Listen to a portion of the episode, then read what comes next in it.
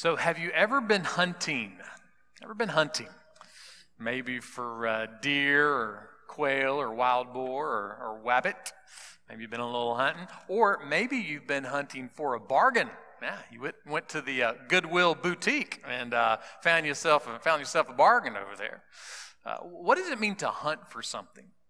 Well, it means to pursue something. If you are sitting for many hours in the woods, very quiet,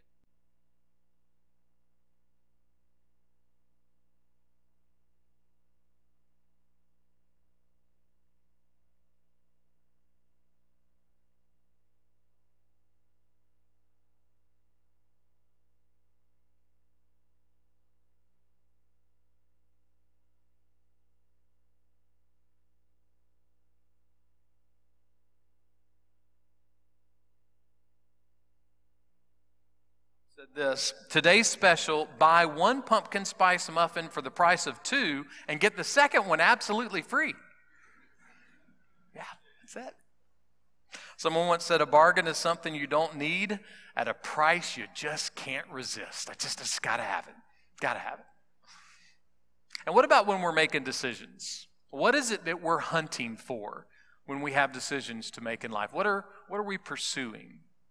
Well, we're pursuing wisdom either for ourselves or for the people around us, we all like to make good decisions. And in order to make a good decision, we need wisdom. We continue our series, Navigating Life, where we're considering the keys to what it means to make good, healthy, wise decisions. And we're going to be in the Bible in the book of James. And James is going to help us to see one important ingredient that we need to make wise decisions. What is that ingredient? Well, let's find out together. Our message today is titled Turning Toward Pursuit. We're going to be looking in James chapter 3, uh, the second part of verse 17. James begins like this But the wisdom from above is first pure. Pure wisdom from above is the first and main ingredient we need to navigate through all the decisions that we have in life. Now, we looked at pure wisdom a little bit last week, kind of unpacked it some, and, and what we noted was that when it comes to making good decisions in life, we don't need first and most a, a good set of advisors. We don't need first and most a, a lot of money. We don't need a, a college education. We don't need on the job experience. We don't need to know how to, to change and rebuild a six speed transmission with a pair of pliers. You know, there's, there's things that, that we can know, but the thing that we first and need most, foremost, when it comes to making good decisions is pure wisdom from above. That's what we need more than anything else. And what kind of wisdom is that? Well, wisdom from above is wisdom from God. It's clean, it's pure, it's uncorrupt, it's perfect. Now, my wisdom is not like that. Your wisdom is not like that. We can't find wisdom like that on this earth. That's why James says this wisdom, this wisdom from above, this wisdom from God, it is pure, it is perfect. But isn't, it isn't just clean wisdom, it's not just pure and, and perfect and uncorrupt. This pure wisdom from above also brings with it pure motives, it kind of feeds pure motives. Now, we can watch TED Talks and we can read a lot of books on, on business and leadership and success and time management, and all those things are okay, but that's not where the pure wisdom from above comes from. The pure wisdom comes from God Himself. And it is from God Himself when we find His wisdom, it kind of fuels our decisions, it, it kind of feeds the way we make decisions, and it forms what our decisions produce. That's right pure motives are actually seen in what your decisions produce. So, what are your decisions producing these days? When you look at the decisions that you're making in life, are they creating a sense of, of help around your life, a sense of help around the lives of other people? Or are the decisions that you're making right now producing conflict and, and confusion a lack of, of cooperation, for lack of a better word. Now, look, none of us are perfect. We're all going to make bad decisions from time to time. It's, it's just going to happen. But if we want to make healthy, wise decisions, not, not just doing what we think is right, not just doing what our parents or our grandparents did, not just doing what our, our favorite political candidate says that we should do, but in order to make good, healthy, wise decisions, we need first and most pure wisdom from above. That's the main ingredient that we need when it comes to making really any decision in life. We need a, a healthy dose of pure wisdom from above. But James gives us another ingredient. Look, continuing in verse 17. But the wisdom from above is then peace loving. Pure first and most, but then peace loving. Well, what is peace loving? Well, peace loving does not mean you need to wear tie dye shirts and, and Birkenstocks and sing folk songs and live in a Volkswagen van down by the river. Okay, it's, it's not the idea of just, of just peace here. Peace here means that as you're making decisions, what you want to do is to have right relationships with other people. Now, look, we're all sinful. None of us are perfect. We're all going to sin and do the wrong thing from time to time. But, but part of what it means to be a peace loving person, to have peace loving wisdom, is that it is your goal to pursue right relationships with other people. Relationships that move toward cooperation, not confusion and conflict. It means that when we have someone who disagrees with us, that we aren't easily offended that we don't make a big deal out of minor offenses and then put up fences around us when people disagree with us. It means that, generally speaking, we try to pursue right relationships with others. We, we try to create a sense of peace with other people. Peter was writing to some Christians who were living in an extremely difficult society, a, a hard time to be alive, especially as a Christian. And he wanted to encourage them about ways that they could live that would both honor God and actually help other people. And what he did in the course of his advice was quote the words from King David back in Psalm 34. This is what Peter wrote, 1 Peter 3:10. The one who desires life to love and see good days. That sound like something you want? Life, love and and good days? Do, you need some of that right now? Anybody having a stressful life right now? Anybody got something stressful happening? Let me tell you something. This is the most stressed I've ever been in my life, hands down. Like, I mean, some days I can't function. Let me tell you what happened this week. So I get up early, and first thing I do, quickly go to the bathroom, and then I, I go do my exercises. And there's this little hallway out of the bathroom that kind of goes into the bedroom. Been doing this for nine years now. And so I open the door to the bathroom to start walking down that little hallway. I turn around, cut the light off. I mean, I, I got a straight shot. There's, there's nowhere else to go. I, I've done this thousands of times. Open the door, turn the light off, start walking. I'm thinking I'm walking a straight line. I walk straight into the wall. I mean, hard, like not, not even casual. I mean, I slammed into the wall and I'm standing there going, I'm going that, how am I going this way? I was going that way. Listen, that's just one of a million things that are happening to me right now because I am just so stressed out with everything that's happening in my life. Anybody else ever run into a wall? Just me? My guess is we, we all have walls that we're running into. And, and all of us, we, we desire life and love and good days, man. We, we would love for the, the stress to release a little bit. So, is this a, a perfect prescription for relieving stress? But no, if we're looking for life and love and good days, this is a pretty good place to start. And this is what Peter says. Verse 10 Then you must keep your tongue from evil and your lips from speaking deceit speaking lies. And then he goes one more. You must turn away from evil and do good. You must seek peace and pursue it. Must seek peace. Just again, listen to what he said. Watch your mouth. Don't lie. Hate evil. Cling to what is good and seek peace. If you're looking for, for life and love and good days, these are part and parcel. This is what you need to pursue. And if you're looking for the opposite of life and love and good days, then, then go ahead. Don't watch your mouth. Say whatever you want to say. Post whatever you want to post. Don't, don't hate what is evil. Like it, love it, support it, vote for it. But if you want life and love and good days, then you need to seek peace. You need to hate evil, cling to what is good. If we take a casual look at the world of modern sports and, and religion and, and politics and just about everything else in life, watching your mouth, not lying, hating evil, clinging what's good, seeking peace, those aren't really things we're commending. I mean, I mean, really.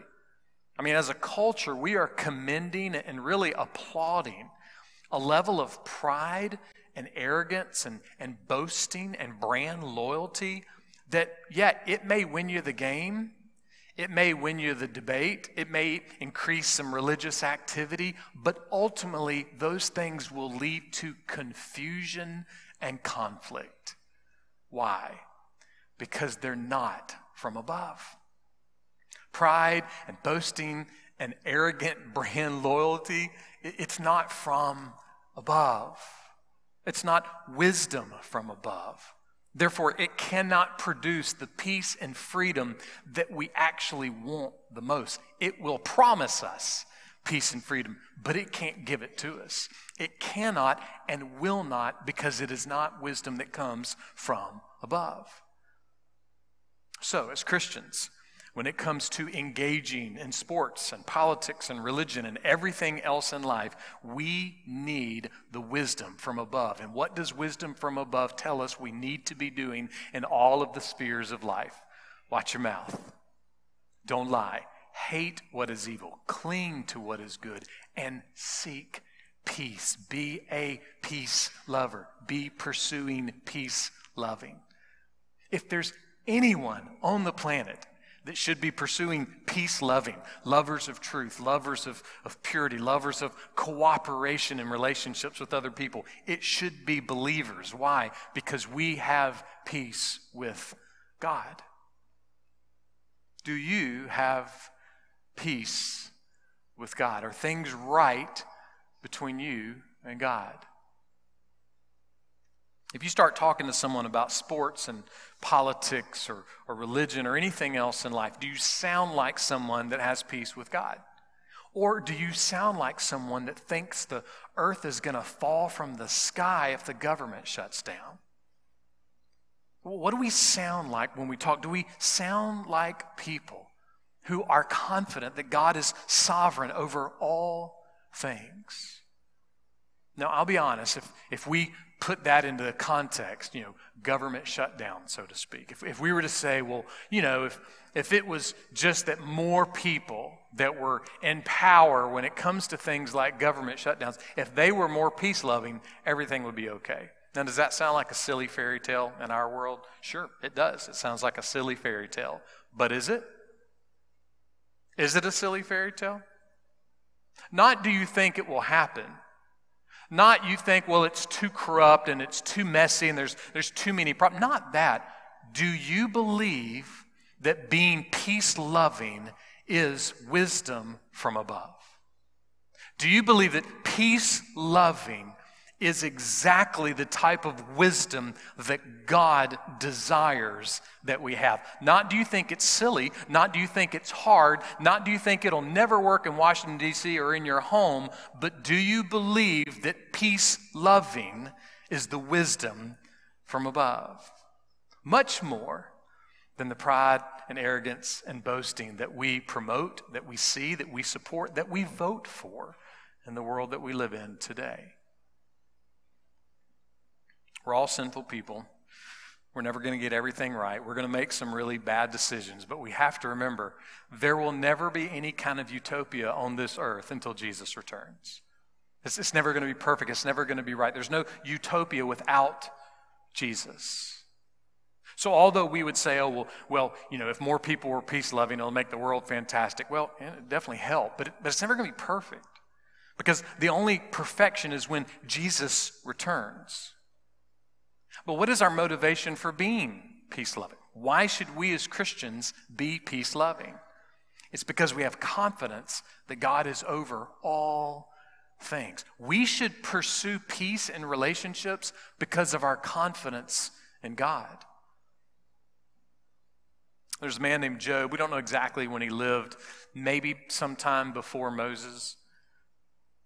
And the way the Bible tells Job's story it seems that in one day, he lost all of his money, all of his possessions, and all of his children were, were killed in a violent storm. Here's one man who understands what it means to live in trauma and tragedy and, and a lot of troubles and trials and tribulations. And yet, this was how he responded to God. Job 42, verse 2. I know that you can do all things and that no plan is impossible for you. It lost everything. And yet he still says with a sense of humble confidence, But God, I know that your plans are good and right, that your plans cannot be restrained, that your plans cannot be canceled, that your plans cannot be shut down. That's the confidence we have in God. God cannot be shut down, no matter what. In 605 BC, Nebuchadnezzar became king of Babylon. About 23 years after that, he was walking around on the roof of his grand palace and talking to himself. And this is what he said Daniel 4, verse 30. Is this not Babylon the Great, which I myself have built as a royal residence by the might of my power and for the honor of my majesty? He's having a little, little moment where he's kind of full of himself. Hey, look at this great place. Look at what I built. Now, we can mock him, but how often do we look at our house once we get all the Christmas tree lights up, you know, or once we get the grass cut, or look at our cars or our retirement accounts and we go, hey, look, look what I did, look what I built, look what I made. See, we all have the ability to have this, this crazy level of, of pride and arrogance and boasting that will get us in trouble. So, what happened to Nebuchadnezzar? Well, the Bible says that a voice came from heaven and said this Your sovereignty has been removed from you. uh, like, boom, gone. In, in an instant, in a moment, the great, grand king of the world lost all of his power. And then quickly, he went to the wilderness and, and for maybe almost seven years lived like an animal in the wilderness really almost at the point of complete insanity. And then, just as quickly as he lost everything, just as quickly, God brought him to his senses. And this is what he said. He lifted his eyes to heaven and he said this about God, Daniel 4:34. For God's dominion is an everlasting dominion, and his kingdom endures from generation to generation. In other words, the great king after seven years of great turmoil, understood wait a minute, I am not sovereign. Only God and God alone is sovereign. There is absolutely no one like that. And then he said this, verse 35 And no one can fend off his hand or say to him, What have you done? No one. Look, truthfully, if the powers that be did not come together and the government had been shut down last night at midnight, it would have caused problems for all of us in this room, okay? In some way, shape, or form, it would have caused problems. Things like government shutdowns, they cause lots and lots of problems. But do they have a single impact on the sovereignty of God? Does anything that happens on this earth and this place in this universe somehow push God off of his throne? Is there any millisecond of existence where somehow God says, Oop, missed that. Oh, I didn't know that was going on? No. There's, there's no second like that. No, we can always do the math on that, okay? Remember, if the government had shut down, it's not a reason for us to go, oh, well, God, what are you doing? You know, God, God, you messed up. Look, we can't do the math on what God permits, what He allows, and what He decrees. And that's okay. It is okay. You know why? You're not God, and neither am I. And if we were, I promise your life would be a much bigger mess than it is. But God is God. God is God alone. So it's okay that we don't understand the math. It'll make us mad. It'll make us angry. It'll make us sad sometimes. But it is okay that we don't understand all the math. We can't. Our kingdoms are not everlasting.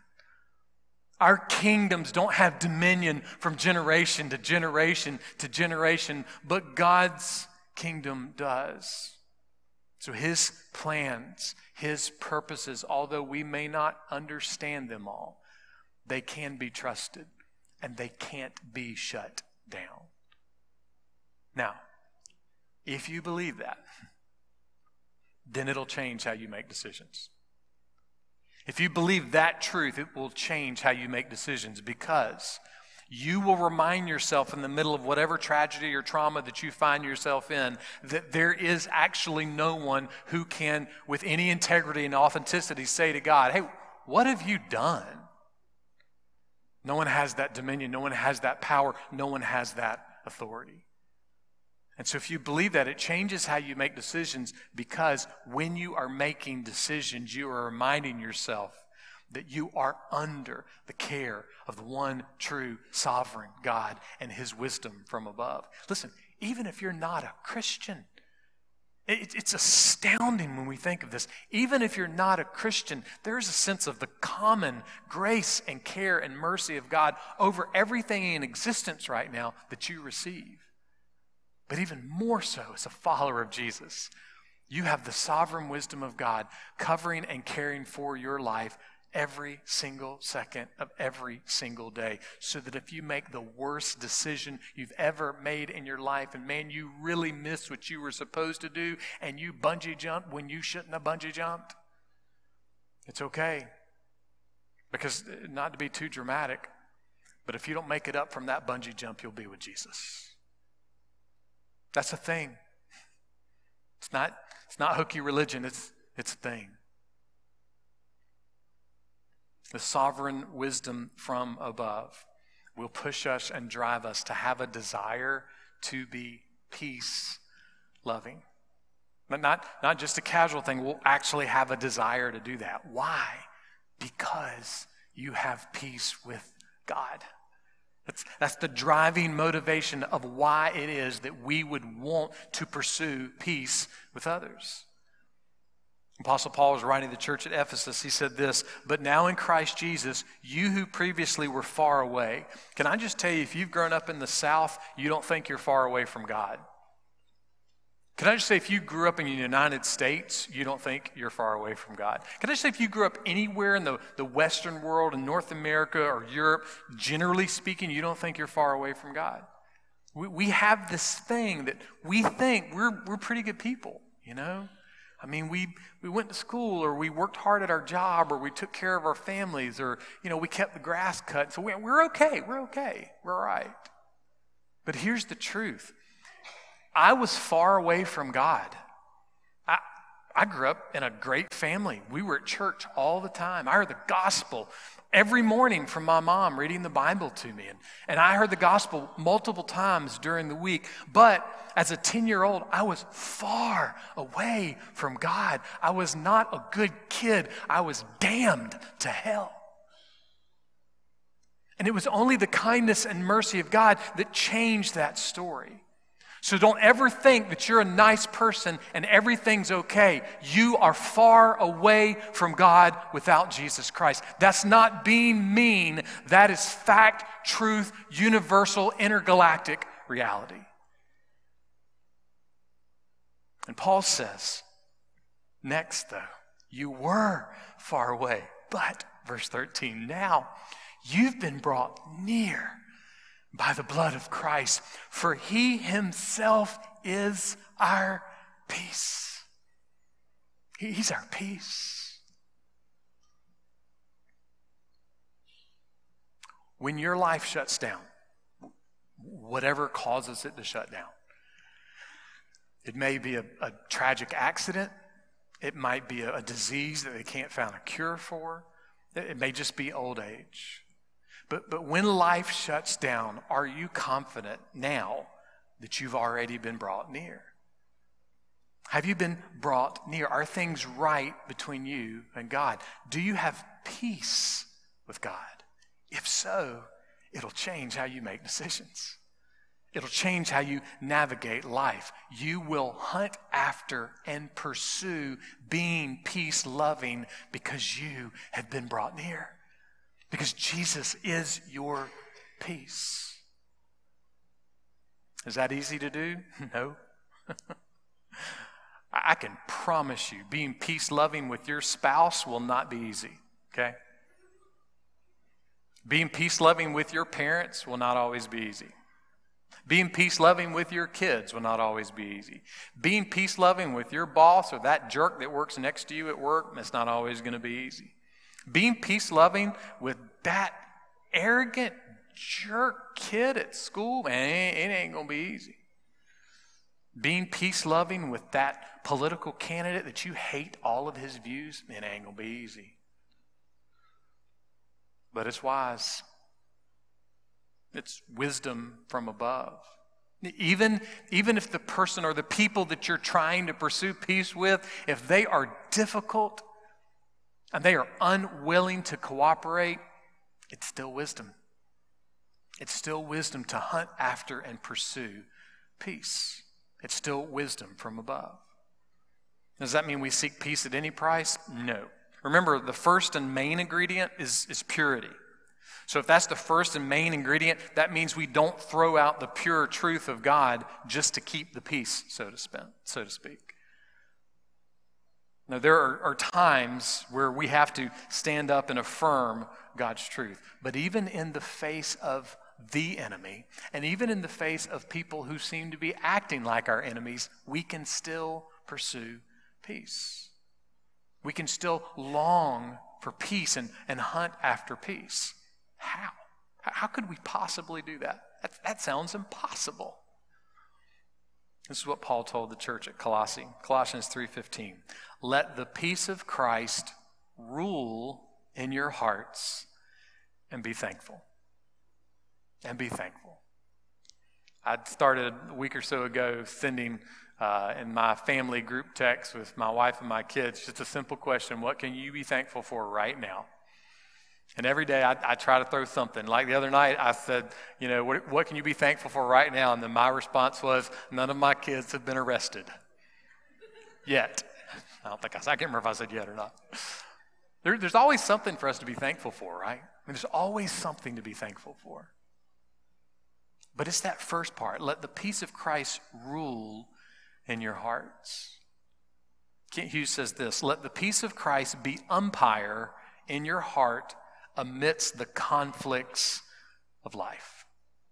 If you're a believer, God has made peace between you and Him through the blood of Jesus Christ. You have peace with God. That means that every single moment of life, we should be fighting the good fight of leaning on that peace. We should long for that peace to be a part of who we are, and we should use that peace to call all the balls and strikes in life. Now, in baseball, generally speaking, you only want to swing at the pitches that are in the strike zone. Okay, you can swing at anything, but you know who knows where it's going to go. But but the strike zone is kind of the sweet spot. You, you kind of want it in the strike zone. Those are the ones you want to swing after. What we have to do as believers is we have to make the gospel our strike zone. In other words, we, we have to say, okay, is this in the neighborhood of the gospel? If so, then okay, I, I think I'm going to swing at this. And if not, I'm going to let it go. I, am going to let it go. I'm not going to swing at this. I'm not, I'm not going to make a big deal out of this because this is going to be distracting to the work of the gospel. I'm not going to lose my mind over this. I'm, I'm going to seek peace over this because it's not in the gospel strike zone. This may be a silly example, but just for the sake of conversation, imagine that the church decides to repaint the sanctuary and you're in charge of buying the paint. And the building grounds committee says, all right, we want, we want it to be white. Okay, so that's the color we're going for. So you go to the paint store and they give you 763 versions of white to pick out from, right? And you finally boil it down to two. One, one's called cotton white and one's called Q tip white. Okay? Here's the thing just pick one, okay? It doesn't matter. They're both white. It's all right. Just pick one, okay? But that's outside the strike zone. It's, it's not a big thing. However, If you decide, ah, let's have some fun, I'm going to pick humorous green as the color that we're going to paint the sanctuary. Well, that may not be a, a, laughing matter to everybody else in the church, okay? That, that could be something that, that causes conflict. That would be inside the strike zone. So, what we have to do when it comes to letting peace rule our hearts, we have to be the kind of people that say, you know what, I'm going to pursue peace until it's something that's not going to create peace. Until it's something that's going to distract people from Jesus. And then, then I'm going to have to engage with it. And even in that moment, I'm still going to let the peace of Christ rule my heart as I engage with it. If something's bad for the gospel, what we have to do is find a way to bring peace to the pitch. We have to bring peace into that moment. Do you have any relationships that are a problem right now? Do you have any relationships that, that need some peace? Maybe it's someone directly in a relationship with you, or, or maybe you're aware of a relationship that just needs some help. How could you provide peace to that relationship? Could you provide some, some more communication? Could you help give some solutions? Could you, at the very least, lessen some of the tension? If so, then, then do it.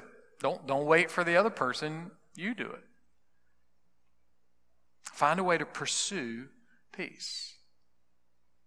John Wesley and George Whitefield were, were friends, and they couldn't come to agreement when it came to the theological issues between Arminianism and Calvinism. And John Wesley, he wrote Whitefield a letter, you know, promoting his views and his thoughts on Arminianism and trying to win him over. And, and Whitefield wrote him back and said, Look, man, I'm sorry, I just cannot go with you on those things. And, and then he wrote this Nothing but a single regard for the honor of Christ has forced this letter from me.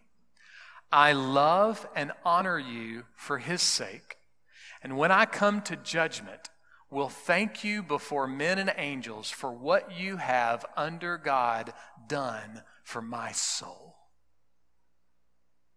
That's peace loving. I don't agree with you. I'm never going to agree with you. I'm, I'm never going to come to a place where, where we're going to have the same view on that.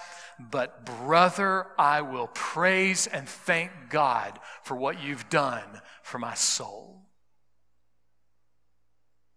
How would an attitude like that change your marriage?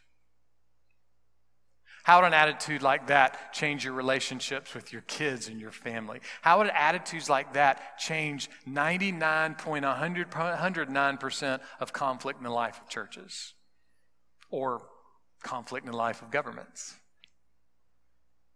See, we cannot always agree on everything, but in Christ, we can fight the good fight of being peace loving. We can let the peace of Christ rule our hearts. Peace loving is not popular. I promise you will see nothing about peace loving watching college football coverage, okay? You ain't gonna see nothing about being peace. You won't see it in any coverage of the NFL today either, all right? And you're not going to see a whole lot of peace loving between now and the November elections. Okay, I'm just you, we're not going to see it in our culture. So be careful. Be careful that you're downloading all of your wisdom from what you're hearing and seeing. Because peace loving is wise, it's wisdom from above, it's wisdom from God. Is it easy? No. Uh uh-uh. Is it super, super difficult? Yeah. Will it always feel good? Not at all. Will it always magically prevent things like government shutdowns? Nope. But it's wise. It's wisdom from above, it's wisdom from God. So, if you're a Christian, generally speaking, are you turning toward the pursuit of peace? Is that part of, of how you think and how you act on a regular basis?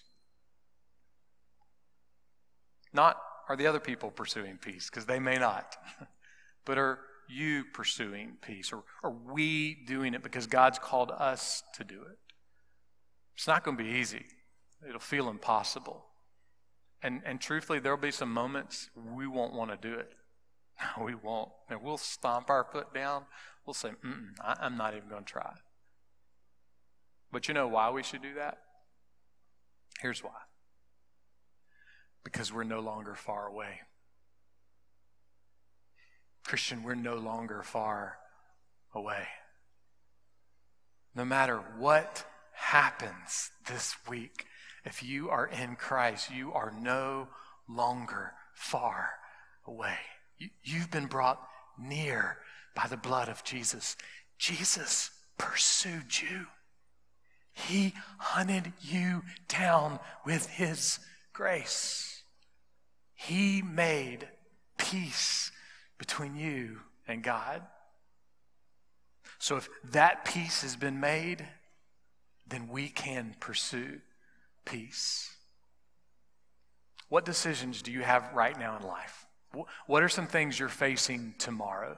Man, I got I got 13 things I'm facing tomorrow. I'm not exactly sure how I need to do any of the 13, you know? And that, that's a short list. I'm sure there's more. What decisions are you facing this afternoon, tomorrow, this week, in the weeks ahead? What people are involved in those decisions? regardless of what they are, whether they're big or small, start them with this question. When you begin to engage with what should I do, start with this question very simply Is Jesus Himself your peace? If He is, then that changes everything.